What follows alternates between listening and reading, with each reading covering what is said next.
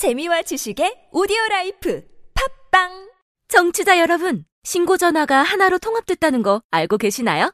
긴급신고는 112, 119, 나머지 모든 민원 상담은 110으로 통합됐다고요.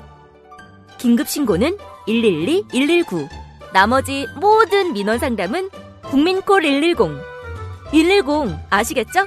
앞으로 모든 민원 상담은 국민콜110으로 전화하세요. 이 캠페인은 국민권익위원회와 행정안전부가 함께합니다. 북조선에선 이미 핵을 가졌습니다. 윤종빈 감독 작품. 이제 자네가 북한 권력층으로 침투해 그들이 어떤 일을 일으킬지 알아봐줘야겠어. 리 처장이라고 합니다. 북으로 간 스파이. 친애하는 지도자 김정일 장군님께서 박 선생을 뵙고 싶어 하십니다. 한반도를 뒤흔든 첩보 실화. 황정민, 이성민, 조진웅, 주지훈. 실화 첩보극 공짜 8월 대개봉. 아무도 묻지도 따지지도 않고 가입하셨다고요? 보험은 너무 어려워요. 걱정 마십시오. 마이보험 체크가 도와드립니다. 1800-7917 마이보험 체크로 지금 전화주세요. 1800-7917. 이미 가입한 보험이나 신규 보험도 가장 좋은 조건을 체크해서 찾아드립니다. 인터넷 한글 주소 mybo험.com 또는 카카오톡에서 아이디 검색 마이보험을 친구 추가하여 상담하실 수 있습니다.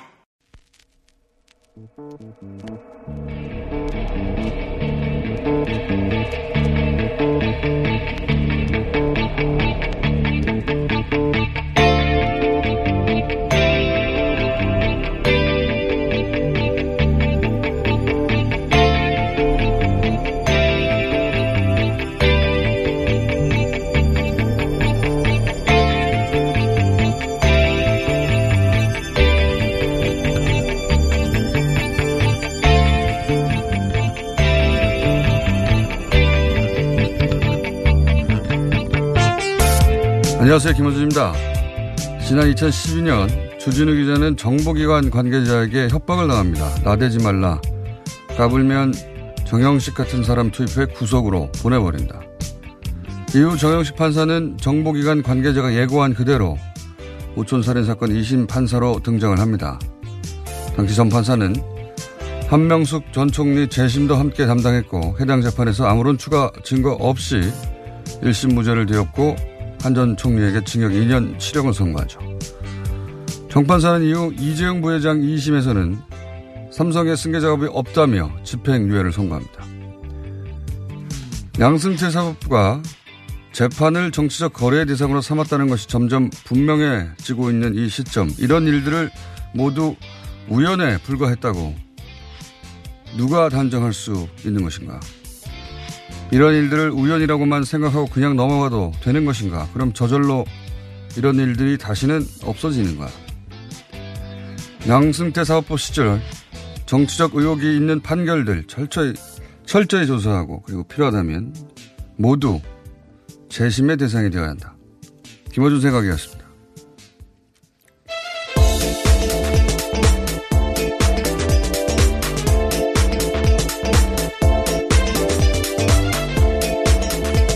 시사인의 김은지입니다. 예. 어제 주진우 기자가 인터뷰에서 밝혔지만 저도 이 이름을 그때 들었거든요. 정영식 판사. 그때는 누군지 몰랐습니다. 공동 피고인이셨죠. 네. 그때는 누군지 몰랐어요. 저희 둘 다. 몰랐지만 이름은 내리에 박혀 있었어요. 예. 이 판사를 피해야 한다. 안 그러면 죽는다. 이런 기억이 박혀 있었는데 실제 이제 설마설마 했죠. 근데 정식 판사 이름을 2심 판사, 1심에서는 저희가 무죄를 받았는데도 불구하고 똑같죠. 한명숙 재판과 똑같은 겁니다. 1심에서는 무죄를 받았는데 2심 판사로 이분의 이름이 등장하는 걸 보고 경악을 했죠. 그리고 이게 특정 재판에 특정 판사를 일부러 투입하는 게 정말 가능하다. 가능하는 거구나. 왜냐하면 설마설마 했었거든요. 근데 그때는 저나 주준우 기자는 이 말을 공개적으로 할 수가 없었어요. 왜냐하면 어차피 아무도 안 믿을 거기 때문에 뭐 해봐야 음모론이라는 소리를 또 들었을 것이고, 한명숙 전 총리 쪽에도 전달했는데 믿지 않았었고, 뿐만 아니라 심지어는 당시 저희 둘의 변호인도 믿지 않았어요. 예, 그거는 뭐 가능하지 않다고. 저희 둘처럼 그걸 직접 경험하지 않으면 아무도 안 믿는 상황이었었는데, 그렇다고 지금처럼 양승태 사법부 사찰 문건이 막 쏟아지고 아 그런 게 가능할 수도 있겠다는 짐작이라도 있었던 게 아니잖아요. 예. 그래서 이야기를 할 수 있을 때 분명히 오긴 올 거다.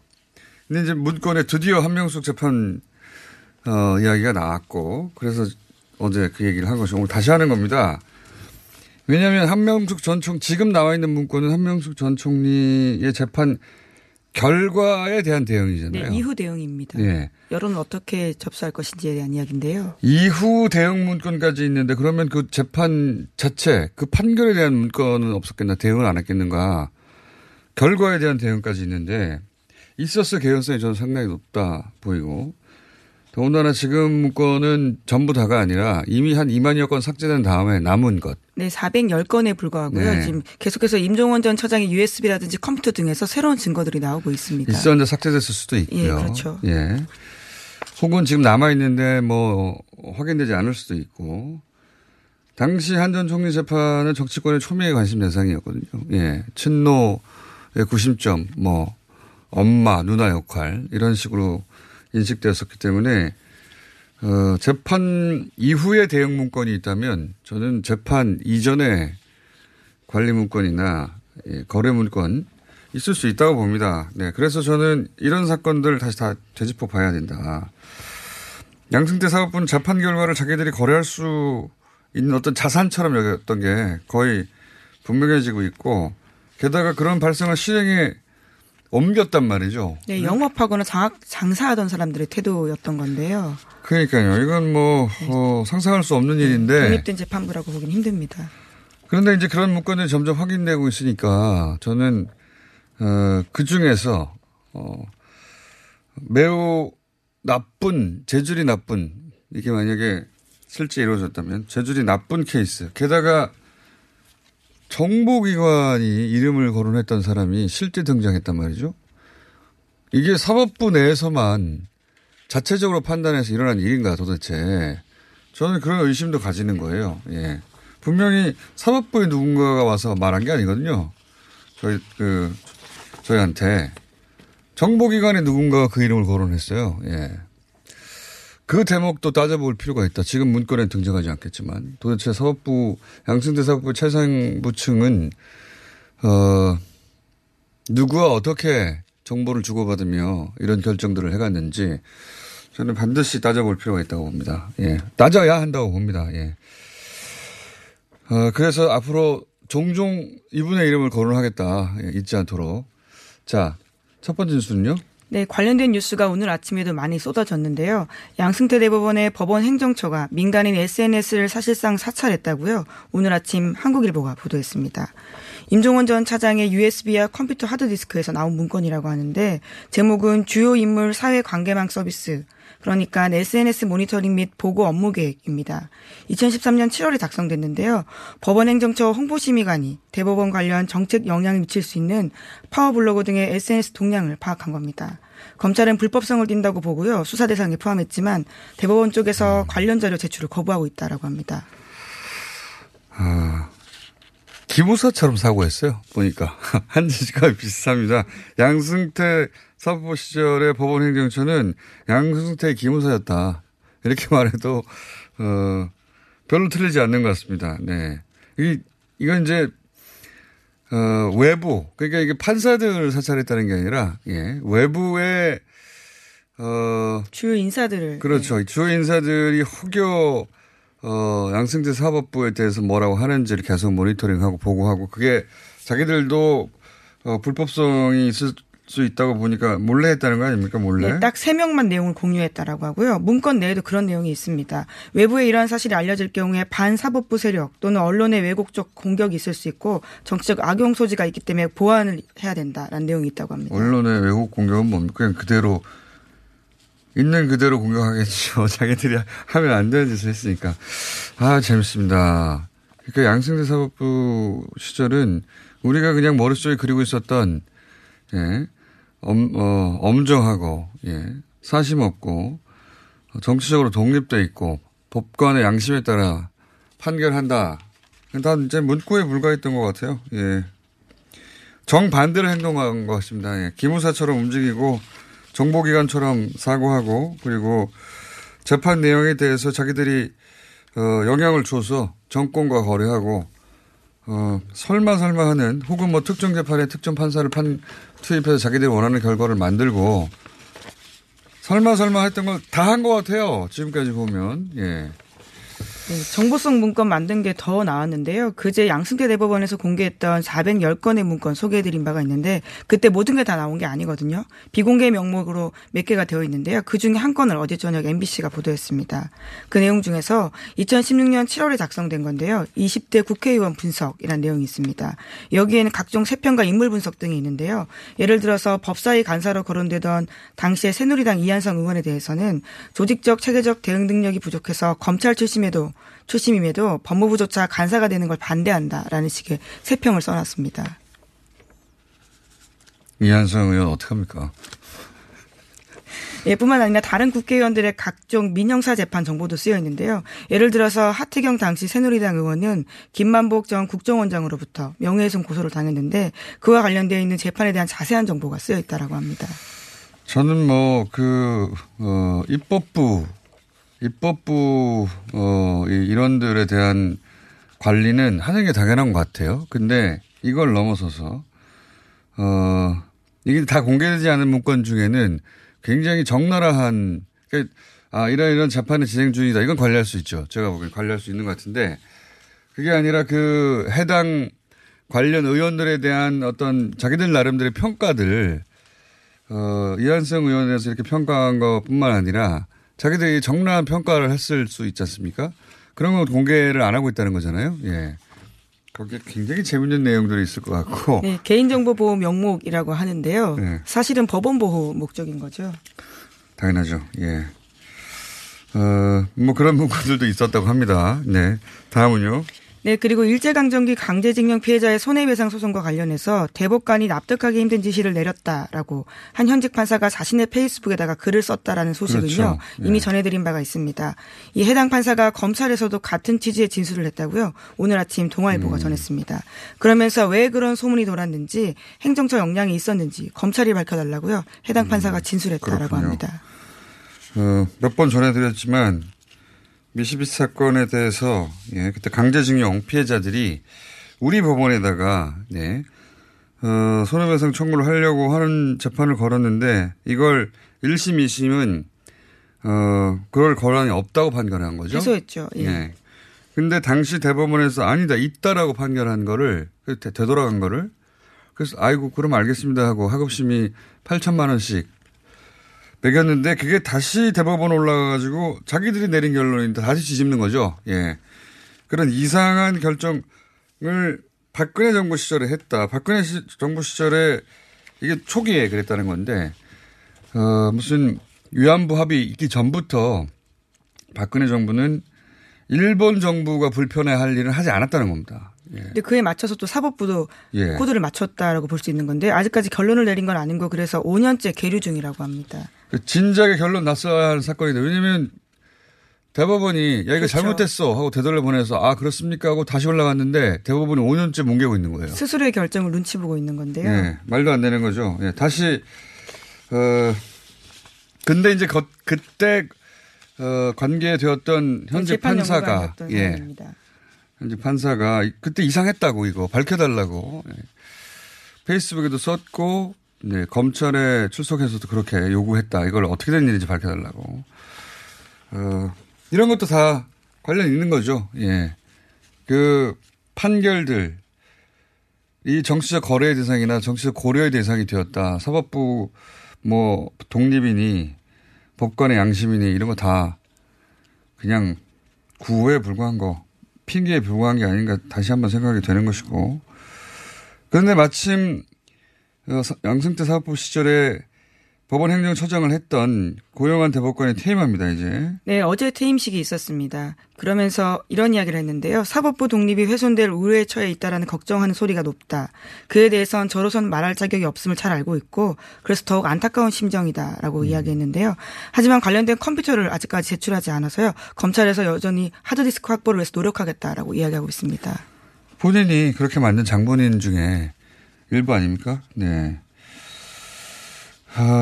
그러니까 사법권 독립이 훼손될 우려가 있다라고 말할 자격이 없는 겁니다. 자격도 없는 데다가 본인도 그렇게 얘기했지만 지금은 사법부 독립이 훼손되는 게 아니에요. 사법부의 독립이라며 의혹 제기, 모든 종류의 의혹 제기에 대해서 무시할 수 있었던 지위가 있었어요. 사법부에는. 사법부가 그렇게 말하고 뭐라고 합니까 더 이상. 법관의 양심과 사법부의 독립을 얘기하면 더 이상 토달 게 없었거든요. 그 지위를 스스로 상실한 겁니다. 자기들이 했던 짓들 때문에. 예, 누가 일부러 훼손하고 있는 게 아니에요. 자기들이 한 짓 때문에 자기들이 그 지위를 스스로 잃었어요. 이제. 그러니까 이걸 되찾으려면 이대로 뭉개고 넘어가서는 절대 불가능한 건데. 그렇죠. 진상규명과 철저한 처벌. 그러니까 정말 철저하게 처벌해야 됩니다. 사법부에 있는 분들이 조직이다 보니 자기들끼리 이 정도만 하고 넘어가고 싶다는 생각을 많이 하실 수 있는데, 일반의 그 온도는요, 아주 차갑습니다. 예. 아주 차갑습니다. 잘 모르시는 것 같아요. 이렇게 대충 넘어가면 해결될 일이 아니다, 전혀. 자, 미니가 또 하나 있어가지고. 네, 그러면 다른 소식을 좀 전해드리도록 하겠습니다. 예. 조선일보가 그런 얘기도 했더라고요. 아, 네. 사회적 혼란기도 아닌데 특별재판부. 왜냐하면 이 문제가 지금 사법부로 해결될 수 있겠는가, 라고 하자 조선일보는 아니, 사회적 혼란기도 아닌데 특별재판부를 어떻게 도입하냐. 역시. 심지어 논란이 되고 있다라는 취지로 보도를 했습니다. 역시 조선일보는 그렇게 얘기하고 있어요. 오히려 전례가 있다라는 차원 때문에요. 가능하다라고도 해석할 수 있을 텐데요. 오히려 혼란기가 아니기 때문에 불가능하다라는 취지의 해석을 하고 있습니다. 사회적 혼란기, 예를 들면 예, 일제 해방 직후에 과거에 있었던 경험이 있다라는 건데요. 예. 그때 갑자기 이름이 생각 안 나네요. 뭐라고 불렀었죠 그걸? 네, 반민특위 때. 그렇죠. 반민특위. 예, 예. 반민특위도 뭐 결과적으로 반대 때문에 실패했다고. 네, 온갖 해방이 있었습니다. 예. 사회적 혼란기도 아니라고 그러는데 사법적 대혼란기입니다. 지금은. 예. 지금보다 사법부의 권위가 수축된 적이 없어요. 그렇죠. 이 이상의 혼란기는 없습니다. 예. 개별 재판 당사자들은 사실 모든 재판을 믿기 힘든 상황까지 처해 있는 건데요.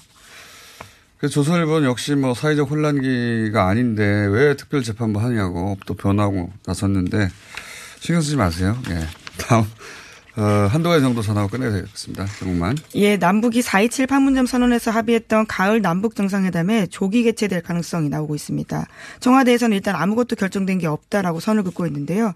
하지만 관련된 주변 상황들이 있기 때문에 더 일찍 시작될 수 있는 게 아니냐라는 예측이 나오고 있습니다. 그러니까요. 이게 이제 교착 상태가 계속 되니까 물론 뭐 조금씩 진전은 되지만 답답하잖아요.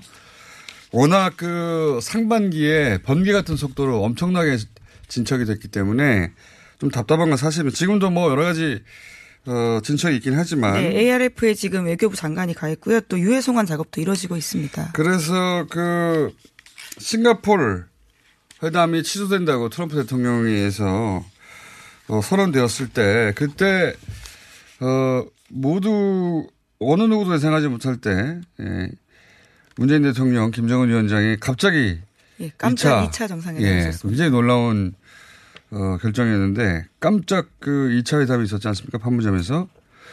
그러니까 그런 정도로 실무진이 어떤 일을 추진해서 이게 될 일인가. 예. 속도를 좀 더 내서 결국은 두 정상이 왜냐하면 중국도 미국도 우리 마음대로 안 되는 상대거든요. 그러니까 결국 남과 북이 직접 손을 잡고 속도를 내는 수밖에 없는데 그러면 가을이라고 해뒀는데 좀 빨리 해서 빨리빨리 해가지고 답답하니까 우리는 그런 생각하는 거예요. 네, 또 9월 말에 유엔 총회가 있는데요. 그때 종전선언 이루어지려면 앞서서 남북 정상이 만나서 이야기를 좀 나눠야 되는 게 아니냐라는 뭐 이런 말들을 하고 있습니다. 예, 말들 이건 네. 청와대에서 나왔다기보다는 이런 이야기들을 전문가들 사이에서 하고 있다. 예, 저도 이런 얘기 들어본 적이 있습니다. 네, 그래서 예. 청와대에서도요. 속도가 빨라질 수도 있고 늦어질 수도 있다라면서 여전히 열어둔 상황으로서 이야기하고 있습니다. 그러니까요. 그런 이제 바라볼 데가 없거든요. 지금 바라볼 데라고는 문재인 대통령하고 김정은 위원장밖에 없으니까 두 사람이 빨리 만나서 빨리빨리 해결해가지고 싱가포르 문제를 해결한 것처럼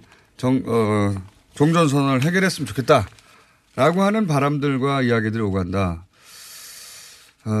그런 분위기 지금 전해드립니다. 오늘 여기까지 하겠습니다. 시사인의 김은지였습니다. 감사합니다.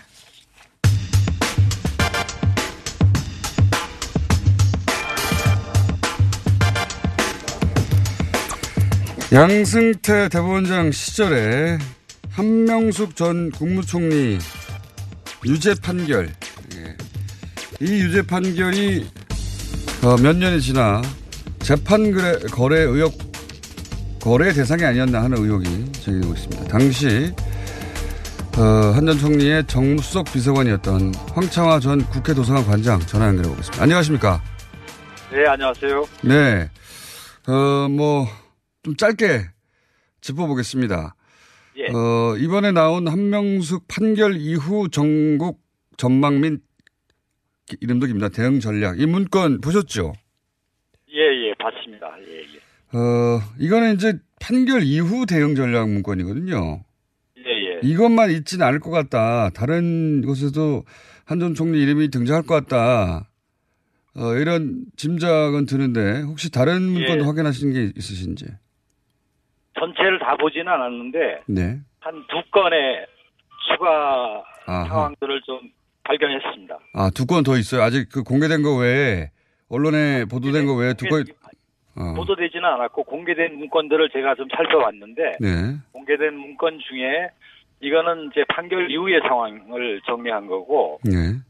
판결 전의 상황을 그러니까 본격적으로 다룬 건 아니지만 네. 한 총리 사건을 거래 대상으로 거래 자료로 삼아야 되겠다는 내용의 내용이 있는 문건을 두 건을 발견했습니다. 아, 거래 대상으로 삼아야 되겠다라고 해석될 수 있는 그런 문건이 있다고요? 예, 그렇습니다. 그 자세한 내용을 다 확인하신 상태입니까? 그 해당 문건, 찾은 문건은 제가 확인을 했고요. 예, 어떤 식으로 언급이 되어 있습니까? 예를 들면 이 98번 문건이라고 되어 있는데 공개된 문건 중에 이거는 2015년 5월 6일. 예. 그러니까 2015년 8월 20일 날 대법원에서 최종 판결이 나는데 5월 6일 날 작성한 문건입니다. 이 문건은 큰 제목은 상고법원 입법을 위한 대국회 전략입니다. 예. 그중에서 이제 상고법원이라는 입법에 실패할 경우에는 사법부의 위상도 추락하고 대법원장 리더십도 상실돼서 최악의 위기 상황을 초래한다. 이렇게 되어 있고 이를 막기 위해서 총력적으로 대응해야 된다고 하면서 여러 이제 특히 여당 쪽 의원들을 어떻게 설득하고 야당 쪽 의원들을 어떻게 설득하고 하는 내용들이 있고 그 중에 한 대목에서 그 여당 설득 거점 의원으로 김무성 대표를 언급하고 있습니다. 어허. 김무성 대표를 언급하고 있는데 공략 포인트가 지금 현재 법안 처리가 불투명하니까 현재 상황에서 지원해 줄 경우 김 대표의 주도적 성과로 될 수 있다고 설득을 하고 그런데 다만 최근 한명숙 의원 정자법 위반 사건의 신속한 처리를 공식적으로 요청한 바가 있어서 요청을 받았다는 얘기네요? 예. 그래서 대법원에서 전부 무죄 취지로 파기될 경우 설득이 사실상 어려울 거로 예상. 이런 내용이 담겨 있는 걸 발견했습니다. 문구를. 오호. 그러니까 다른 문건이 하나 더 있다고 하셨는데 그 내용은 뭡니까? 또 하나의 문건은 상고법원 입법 추진을 위한 BH는 청와대 얘기하겠죠. BH 설득 전략이라는 문건인데요. 이것은 7월 20일 날 작성된 것으로 나와 있습니다. 그 당시 아마 청와대 쪽 기류는 그 검찰 출신의 사람들이 이제 비서진으로 대거 포진해 있어서 특히 이제 우병우라든가 뭐 이런. 그래서 이제 좀 부정적 기류가 강했던 것 같아요. 그리고 당시 이제 뭐 상고법원의 건에 대해서 부정적 기류가 있었다고 하죠. 예. 그렇습니다. 예. 그러니까 이제 그 당시에 또 거다나 이제 그 성완종 사건 나오고 그러면서 또 이완구 총리가 뭐 저기 총리직을 사퇴하게 되고 이런 상황에 집권 3년 차의 불안감 절박감이 있다. 예. 그래서 그들이 가시적 성과를 낼 수 있는 마지막 기회이기 때문에 아마 사정 정국으로 황교안 총리 임명하고 사정 라운드로 돌입할 거다 이런 식의 예상을 하면서 예. 구체적 설득 전략이라는 내용이 있습니다. 거기에 특히 이제 원세훈 대법원 파기 한송 판결 등 여건에 유리한 재판 결과를 그 BH에 대한 유화적 접근 소재로 활용하고 예예. 이렇게 돼 있고 그다음에 향후 예정되어 있는 정치인 형사 사건에도 BH의 관심과 기초가 주목될 것이다 예. 하면서 쭉 이제 주요 그 정치인에 대한 향후 예. 형사 사건 현황을 쭉 명제한 것 중에 제일 첫 번째가 한명숙 의원 정자법 위반 사건 2심에서 징역 2년 선고 대법원에서 계속 중 이렇게 나와 있는 문건이 있습니다. 그러니까 이것은 예. 말씀하십시오.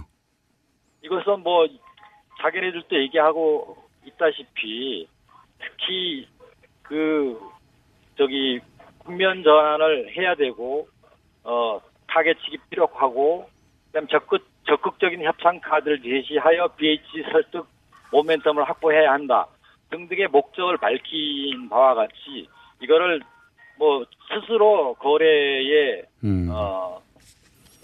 대상으로 삼아서 거래를 했다 이런 것들 스스로 얘기하고 있는 겁니다. 그러니까 지금 나온 문건 중에 그 한명숙 전 총리 1심 무죄를 띄웠고 2심에서는 유죄를 내려야 한다는 그런 문건은 지금 발견되지 않았습니다. 삭제됐는지. 아직 발견되지 예. 않고 당시 대법원 판결에 아마 그것을 이제 대법원 판결을 가지고 장난을 친 게 아닌가 이렇게 보고 있습니다. 그러니까 그런 문건은 나오지 않았는데 아예 없었어 안 나온 건지 아니면 뭐 삭제된 건지 발견하지 못한 건지 모르겠으나. 예예 그거는 모르죠. 예. 뭐 지금 공개된 문건 중에서 찾은 거기 때문에. 네네네. 그런데 이제 공개된 문건 중에 분명히 드러나는 것은 한명숙 전 총리 재판에 대해서 관심이 무척 많았고 사법부가 그리고 예. 그걸 누가 빨리 처리해달라고 요청했는지 모르겠지만. 정치권에서 빨리, 그럼 뭐 당시에 여당이겠죠, 당연히. 빨리 요청해, 네, 처리해달라는 요청. 김무성 대표가 공식적으로 요청한 바 있고, 이렇게 돼 있는 거 보면, 김무성 대표가 당시에 요청한 게 아닌가 싶습니다. 당시 새누리당에서 그런 요청이 있었나 보군요. 사법부 문건에 네. 따르면. 그리고, 네. 그리고 대법원에서 무죄 내면 안 된다. 예, 무죄. 네. 무죄로 파기환송하면 안 된다는 우려 같은 것도 담겨 있고. 예, 예, 그렇습니다. 여기저기 등장하는 거군요. 근데 당시 1심에서 무죄였다가 2심에서 유죄가 됐던 게 네. 그때도 굉장히 말들이 많았습니다. 예, 이게 말이 되냐고. 예, 지금 너무나 네. 황당했죠. 당시에. 저희들은 상상할 수도 없는 사안이었어요. 실제 이제 아까 총수님도 말씀하셨듯이 정영식 판사에 대한 우려들이 저희들한테도 예. 들어오긴 했어요. 그리고 이제 한 총리님 어느 날 오더니 김어준 주진우 기자 만났는데, 예. 뭐 그런 얘기를 하더라는 얘기를 들었습니다. 들었고, 뭐 그런 사람들에 대해서 저희들도 변호사들하고 상의도 하고 했는데, 설마 이 정도의 사건은. 그러니까 설마, 그렇겠죠, 다들. 네. 예. 그렇게 뒤집으면 그게 판사냐. 뭐 이런 정도의 얘기를 했었죠. 법조계에 있는 분들하고 이런 얘기를 조금씩 해봤는데, 아무도 믿지 예. 않더라고요. 예. 예, 예. 그리고 뭐, 그 당시에 이제 정치권에서는 좀 얘기가 흘러나왔어요. 예를 들어서 뭐 박영선 의원이 그 당시에 법사위원이었던 걸로 알고 있는데 네. 박영선 의원도 자기가 좀 소문을 좀 들었는데 예. 이 판사 좀 이상하다 그러더라. 오히려 재판부 깊이 진짜 같은 거 해야 되는 거 아닙니까? 뭐 이런 식의 제기를 했는데 사실 그 당시에 재판 진행은 굉장히 부드럽게 진행되고 있었어요. 모든 걸 다 받아주는 걸로, 예. 예, 그래서 느낌은 나쁘지 않았거든요. 근데, 네. 그리고 우리 1심에서 워낙 뭐 완벽하게 예. 정리가 됐고, 그 다음에 돈을 줬다 하는 사람도 법정에서 억울한 눈명 쓰고 계시다고 증언을 검찰 진술을 완전히 뒤집어버렸고 했기 때문에, 야, 이걸 갖고 어떻게 뒤집냐. 이런 정도로 생각했는데 뒤집더라고요. 그렇죠. 지금 보니까 이해가 돼요. 아, 이런 거구나. 네. 그때는 그냥 너무 황당해 했었죠. 예, 예. 그냥. 예, 그리고 어안이 봉봉했죠. 예, 예. 그리고 거기서 법정 구속되지 않았습니까? 아, 법정 구속은 안 됐습니다. 법정 구속은 아니었나요? 예. 법정 구속 안 되고 대법원 판결이 나고 난 다음에 이진이 구속됐죠. 예. 아, 그랬었군요. 판결문도 대단히 이상하지 않았습니까, 그때? 예, 저도 뭐 정확하게 그 당시에 하도 황당해갖고 기억나는 문건이 마지막 발언이에요.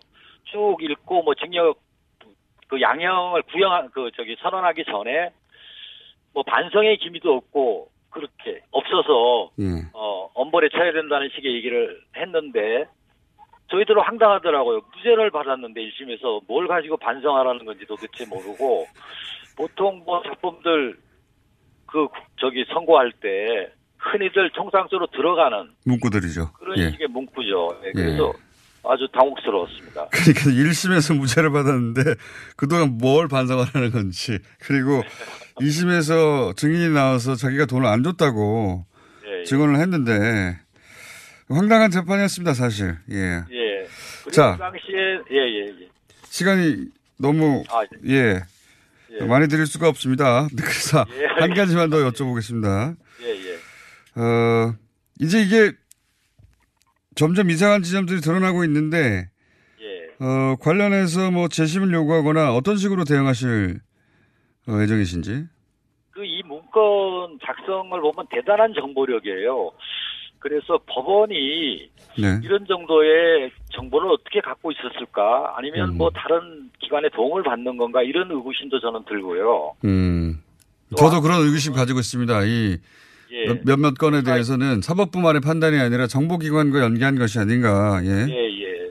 그래서 이게 저희들도 이제 다각도로 좀 관련 증거나 이런 상황들을 좀 종합적으로 하고 다만 저희들이 먼저 나설 경우에 이게 또 괜히 정치적 쟁점이 돼서 실제 억울한 사람들이 굉장히 많이 있는데 이 문건만 보더라도 그런 분들에게 피해를 줄까 봐 저희들은 좀 더 확실하고 구체적인 사항들을 좀 수집하고 있는 중입니다. 예. 그래서 하여튼 문제 제기를 해야죠. 예. 알겠습니다. 뭐, 딱 정영식 판사 이름이 등장했기 때문에, 정영식 판사는 그래서 그때부터 저도 잊지 않고 있습니다. 근데 이번에 이재용 하는 거 보고 역시 이렇게 생각했죠. 저희도 그런 개인적인 경험이 있어서, 이분에 관련된 재판 몇 가지는 꼭 되짚어봐야겠다 싶어서 전화 연결 한번 해봤습니다. 네. 만약 이 상황들에 대해서도 재판 배정까지 이렇게 관여하고 의도적으로 한다면 이거는 뭐 이미 재판부가 아니죠. 예. 알겠습니다. 오늘 여기까지 듣겠습니다. 앞으로 진척사항이 있으면 다시 한번 연결할게요. 오늘 말씀 감사합니다. 네, 감사합니다. 수고하십시오. 지금까지 황창화 전 국회 도서관 관장이었습니다. 청년고용 특별자금 청년 일자리 창출 기업과 청년 소상공인을 위해 2%대로 융자를 지원합니다. 만 39세 이하인 청년 사업가나 청년 근로자를 고용한 소상공인이라면 국번 없이 1357로 문의하세요. 선착순으로 지원되고 있으니 어서 빨리 서두르세요. 이 캠페인은 소상공인 시장진흥공단과 함께합니다. 안녕하세요. 저희는 네이버 카페 두 바보의 재무설계 이야기를 운영하고 있는 방가 이가입니다. 재무설계라고 하면 돈이 많은 분들만 받는 서비스라고 생각하시나요? 그렇지 않습니다. 사람마다 꿈의 크기가 각기 다른 만큼 그에 꼭 맞는 계획을 세우는 것이 재무설계입니다. 꿈에 한 발짝 더 다가가실 수 있도록 당신만의 재무 맞춤옷을 디자인해드리겠습니다. 우직하고 정직하게 일하는 친구 두바보를 네이버에서 검색해주세요. 이거 차량용 핸드폰 거치대야? 응, 조인트라고 투힘에서 새로 나왔는데 얼마나 편한지 몰라. 동생은 인터넷 강의 볼 때 태블릿 거치대로 쓰고 우리 엄마는 요리할 때 레시피 보는 용도로 쓰기도 해. 조인트라고? 응, 우리 아빠는 골프 스윙 연습할 때도 셀카 거치대로 쓰시던걸? 그러면 나도 헬스 할 때 셀카 거치대로 쓸 수 있겠네. 1, 2, 3 할 때 투, 힘 세다 할 때 힘, 투, 힘. 네이버에 투힘을 검색해보세요. 납득이 안 돼, 납득이. 왜? 막, 응? 그냥 먹지? 좋아? 묻지도 따지지도 않고 섭취하는 유산균과의 이별 선언. 미궁 유산균 사랑! 너를 위한 헌정 유산균, 나를 위한 적중 유산균. 매일매일 너에게 빵빵한 너에게 민감한 너에게 약해진 너에게 유산균 사랑 4종 출시. 지금 검색창에 미국 유산균 사랑을 검색하세요.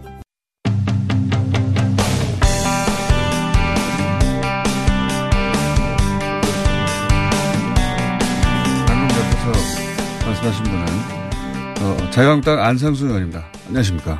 네, 안녕하십니까? 오늘 모신 이유를 막 설명하고 그다음에 소개해야 되는데 마이크 들어오기 전에 저희 둘이서 얘기해야 되는 목소리가 나가버렸네요. 예. 김병준 비대위원장 체제에 대해서 한번 짚어볼까 합니다. 예. 네. 왜냐하면은 준비위원장이셨기 때문에. 네. 예. 그리고 비대위원장 체제가 출범한 지 일주일이 됐고 일주일 좀 지났나? 예, 좀 지났고. 김병준 위원장을 저희가 직접 모시고 싶은데 인터뷰 바쁘신지 잘 안 되고 있고 그래서 준비위원장을 모시고 자유한국당 얘기 좀 잠깐 해볼까 합니다. 네. 근데 이제 지금 비대위 구성에는 약간 어수선합니다. 그죠? 비대위원, 네, 네. 인선했던 분들이 뭐 다시 물론 사퇴하기도 하고. 네. 그러면 큰 문제는 아니라고 보시죠? 뭐, 오게티죠. 네. 원래. 오깁니까? 원래는, 네. 우리가 이제 소상공인연합회 회장을 모시자, 이렇게, 해서 건의를 그쪽에다 했는데, 역시 이제 그건 좀 문제가 있다, 공인으로서. 그래서 사무총장을 그쪽에서 추천을 한 건데, 일단 그런 그 검증이 조금 약했던 것 같아요. 네. 그런 점이 있고 그 또 후임으로 유민봉 의원을 또 추천을 했는데 사실 유민봉 의원은 굉장히 훌륭한 사람입니다. 저하고도 늘 옆자리에 앉기도 하고 그랬었는데 능력도 있고 또 이번에 불출마 선언을 해서 사심이 없는 분이라 해서 그렇게 했는데 아무래도 조금 박 대통령 시절에 핵심적인 역할을 했는데 혹시 국민들한테 어떤 이미지가 될지 모르겠다 걱정하는 분들이 있어서 아마 그것도 결정이 되진 않은 것 같습니다.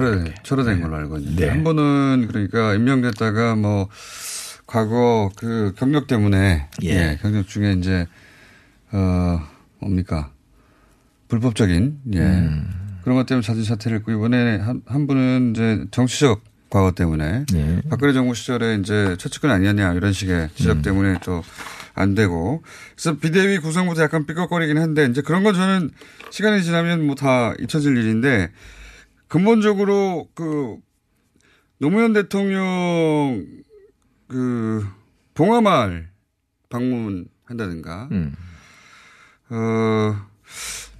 이게 노무현 대통령 물론 뭐 전직 대통령을 다 방문하는 거긴 하지만 노무현 정부 시절의 인사로서 자유한국당의 비대위원장이 왜 거기 가가지고 굳이 그렇게 크게 모든 언론이 다 드러나도록 이게 정체성이 자유한국당이 흔들린 거 아니냐.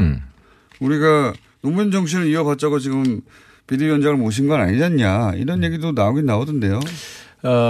그렇습니다. 그런데 이제 말씀하신 대로 그 현충원 참배도 하고 네. 그다음에 이승만, 박정희, 김영삼, 김대중 대통령도 다 참배하고 그러고 간 것이니까 뭐 전직 대통령의 그 참배 일환이다 이렇게 보면 될 것 같고 오히려 문제는 민주당의 고위 관계자들은 아마 이승만 박정희 대통령 참배 안 하는 분 꽤 많죠. 김영삼 뭐 김대중 대통령이나 노무현 대통령만 하는데 네. 그런 것보다는 오히려 통합적으로 가는 것이 더 맞다 이렇게 볼 수 있고. 그렇게 볼 수도 있습니다. 예. 근데 언론에서 그냥 이거를 뭐 봉하마을 가는 걸 정책실장이었으니까요. 네.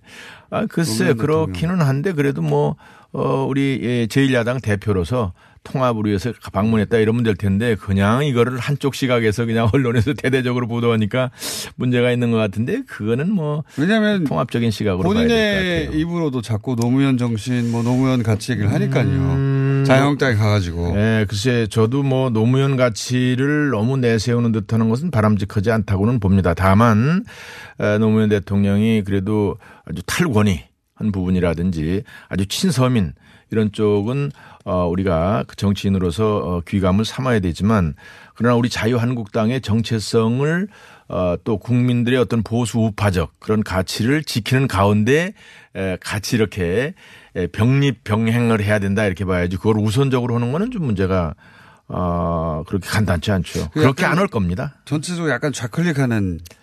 약간 이렇게 중도 성향까지를 완전히 좀 이렇게 포괄해야 되겠다는 그런 욕심이 있을 수 있죠. 그런 의도도 깔려 있겠지만 또 한편 그 박지원 의원 같은 경우에는 그 행보에 대해서 이거 대권 준비하는 거다. 예. 예. 문재인, 특히 문재인 대통령이 계속 각을 세우는데 뭐 히스토리를 좀 아시니까 그런지 대권 준비하는 거다 개인적으로 이렇게 또 평하는데 어떻게 보세요? 우리 박지원 선배는 이제 총기가 조금 떨어진 것 같아요. 과거보다.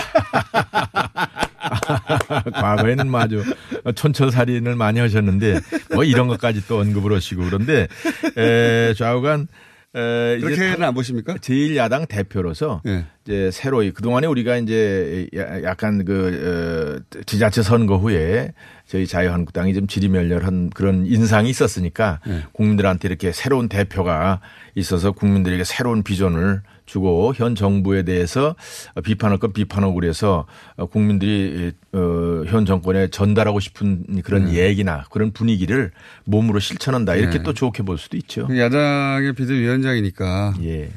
제1야당의 비대위원장으로 이제 현 정부의 실적에 대해서 지적하는 것이다 그냥. 예. 예. 예. 그렇게 생각해야지 박지원 의원처럼 그렇게 총기가 떨어지게 그걸 자꾸 대권 잠시 후 다음 순서가 박지원 대표님입니다. 예. 아, 그렇습니까? 가실 때 피해 가시는 게 좋겠고요. 아니, 뭐, 박 선배는 저도 뭐, 존경도 하는 면이 있습니다만은, 다만, 어찌됐든. 존경하는 면 말고 다른 면은 뭡니까? 이 대통령이 지금 3년 반이나 남았는데 네. 모든 정치 현안을 대통령 선거나 혹은 대통령병 걸린 사람들 위주로 언론이 나가는 것도 문제가 있는 거죠. 네. 그런 지적을 할 수도 있겠다 싶은 것이 예를 들어서 뭐 전통시장 찾아가고 그다음에 그 영수회담 제안하고 이런 건 비대위원장 예를 들어서 임명진 비대위원장이나 그 이전 비대위원장은 안 하던 거거든요. 이건 네. 대권 주자들 하는 거거든요. 새벽시장 가고 막 꽃시장 가고 막 영수회담 합시다. 지금 자유한국당의 어떤 내부 개혁을 얘기해야 되는데 이런 거는 대권 주자들 하는 거 아닙니까? 원래 이제 자유한국당의 비대위원장으로 모실 때 저희들이 이제 큰 틀에서 뭐라 그랬냐. 첫째는 당을 화합하고 당을. 그렇죠. 아, 이렇게 네. 이런. 친박, 비박 막 난리 났었는데. 네, 다툼을 좀 정리하고 그 다음에는 당을 혁신하면서 또 국민들한테 새로운 비전을 네. 내세우자 이런 것이고 또 특히 경제적인 어려움에 대해서 정부에 대한 비판과 새로운 대안을 마련하자 이랬으니까 이 현실을 파악하기 위해서 이렇게 열심히 다니고 있다 이렇게 또 볼 수도 있죠. 현장이야 평상시에 뭐 시장들 가봤을 텐데 굳이 비대위원장의 이름으로 시장을 다들 그 뭡니까 언론들과 함께 가니까 이거 대권 주자들이나 하는 행보인데. 이런 생각하는 것도 이상하진 않으시죠? 뭐 그럴 수도 있죠. 그러나 하여간 당대표로서 네. 능히 할 수 있는 일입니다. 능히 할 수 있는 일이고. 당대표가 아니라 비상대책위원장 아닙니까? 지금 당장. 비상대책위원장이. 비상시 안 같아요. 대표 플러스 알파니까요. 뭐 이제 충분히 할 수가 있고 영수회담의 경우도 이제 과거에는 그런 일이 없었다고는 하지만 역시 이제 지금 문재인 대통령이 굉장히 어려움에 처해 있는 건 사실 아니에요. 뭐 모든 경제적 통계가 지금 부정적으로 나타나고 있고 뭐 알다시피 미국은 지금 20조 달러나 되는 그런 큰 경제인데도 4.1% 성장하고 지금 실업률이 제로. 근데 우리는 2.8%밖에 안 되면서 전통시장 이런 데 가면 다 문 닫고 있고 청년들은 전부 다 지금 실업률이 허덕이고 있고 이런 상황이니까 이런 것을 좀 대통령한테 또 서로 좀 친할 거 아니에요? 두 분이? 안 친한 걸로 알고 있습니다. 그렇습니까? 그러니까 약간 소통이 좀 잘 될 것 같아. 그래서 이런 건 이렇게 하고 저런 건 저렇게 하셔라. 그래서 좀 대통령이 잘 되고 또 그래야 국가가 잘 되는 거니까 이런 얘기 할 수도 있을 것 같은데. 근데 비대위원장이 영수회담 했다는 건 저는 들어본 적이 없거든요. 새로운 역사를 쓰는 거죠. 그래서 이제 자기 정치 아니냐 자유한국당을 위한 정치가 아니라 자기 정치 아닌가 이런 의구심을 갖고 보는 분들이 있긴 있습니다. 지금 당장 친박 비박이 영수회담하거나 아니면 시장 간다고 해서 사이가 좋아집니까? 아니잖아요. 그래도 많이 진정이 됐죠. 그냥 조용히 있는 거 아닙니까? 지금 당장은 초반이니까. 조용히 있는 것도 중요하죠. 아, 그건 그렇습니다. 네. 그건 그런데 그 지역위원장 교체할 수 있다라고 요 이야기는 김병준 위원장께서 그 억울하시면 저희 방송에 좀 나와주시고요. 직접 원래 예. 원래 이제 우리가 지자체 선거 전에 예. 그 전 당 지도부에서 지자체 결과에 따라서 지역위원장을 재평가하겠다 이렇게 돼 있는 거고 그런 것의 일환으로도 될 수 있고 또 우리 비상대책위원장으로서 소인적 청산을 해야 되는데 단계적으로 하는 것이기 때문에 그거는 크게 잘못될 것은 없다. 다만 이것이 뭐 조금 더 질문하시려고 그럴 수 있는데 본인의 예. 개인적인 예. 어떤 기반을 구축한다 이렇게 되면은 안 되고 그렇게 하지 않을 겁니다. 예. 알겠습니다. 그러니까 뭐 일각에서는 그 대꼬 자기 정치 준비하는 거 아니냐는 평가가 있을 수 있지만 그렇게까지 우려할 상황 아니라고 보신다 이거죠 전반적으로는. 예. 그렇게 될 만큼. 이렇게 인적 구성이 주변에 없을 거고 본인 사람도 없는데 혼자 어떻게 하냐 이거 아니에요. 아 그리고 본인의 그런 판단을 할 수 있는 그런 그 정보가 예. 많지 않기 때문에 결국은 당내 의견을 잘 취합해서 네. 좋은 그 어떤 좋은 분을 이제 평가를 제대로 하고 좋은 분을 모셔올 거다 이렇게 보면 됩니다. 예. 비대위원장이 그렇게 하려고 해도 되겠어? 사람도 없는데 이런 말씀을 굉장히 아픈 이야기를 하신 걸로. 어제 임태훈 소장에 대해서 김성태 원내대표가 이 성정체성 문제 있다는 공격. 그러니까 여기 이제 본질하고는 상관없는 거 아니겠습니까? 계엄령 문건에 대해서 뭐 의견이 갈릴 수는 있는데 그 대목은 어떻게 생각하십니까?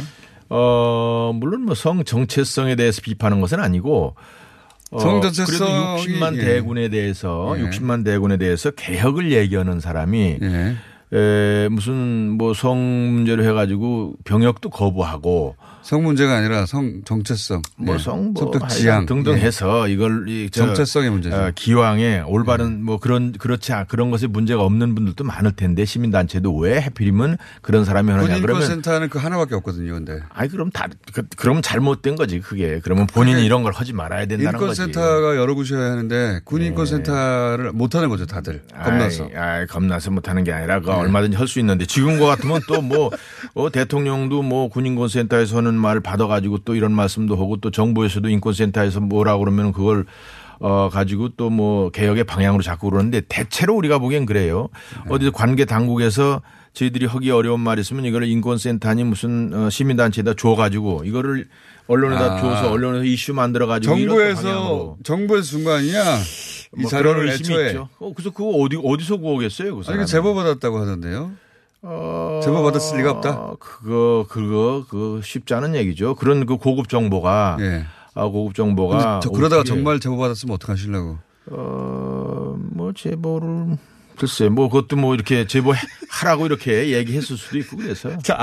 정부에서 제보하라고 네. 해가지고 네. 제보의 형식으로 정보가 준 게 아니냐. 그렇지. 그런 의구심을 가지고 있습니다. 지난번에 그 청와대 문건이라는 것도 그런 거거든요. 초기에. 네. 청와대. 캐비넷에서 나왔다고 하고 나온 거예요. 그 캐비넷이나 마나. 거기 나올 때 그 행정관이 전부 다 싹 다 치웠다는 거 아니에요. 다시 갖다 놓은 거지. 그거 안 봐도 비디오지. 그걸 다 믿나. 그렇게 의심하시는군요. 이거 아닌 경우에 다시 한번 나오셔야 될 것 같습니다. 허위사실 유포로또 이거 큰일 나는 거 아닌가? 그런 의심이 있다. 이렇게 얘기하면 되죠. 알겠습니다. 예, 예. 대한민국당 안상수 의원이었습니다. 감사합니다. 벌써 끝나요? 내가 할 얘기가 많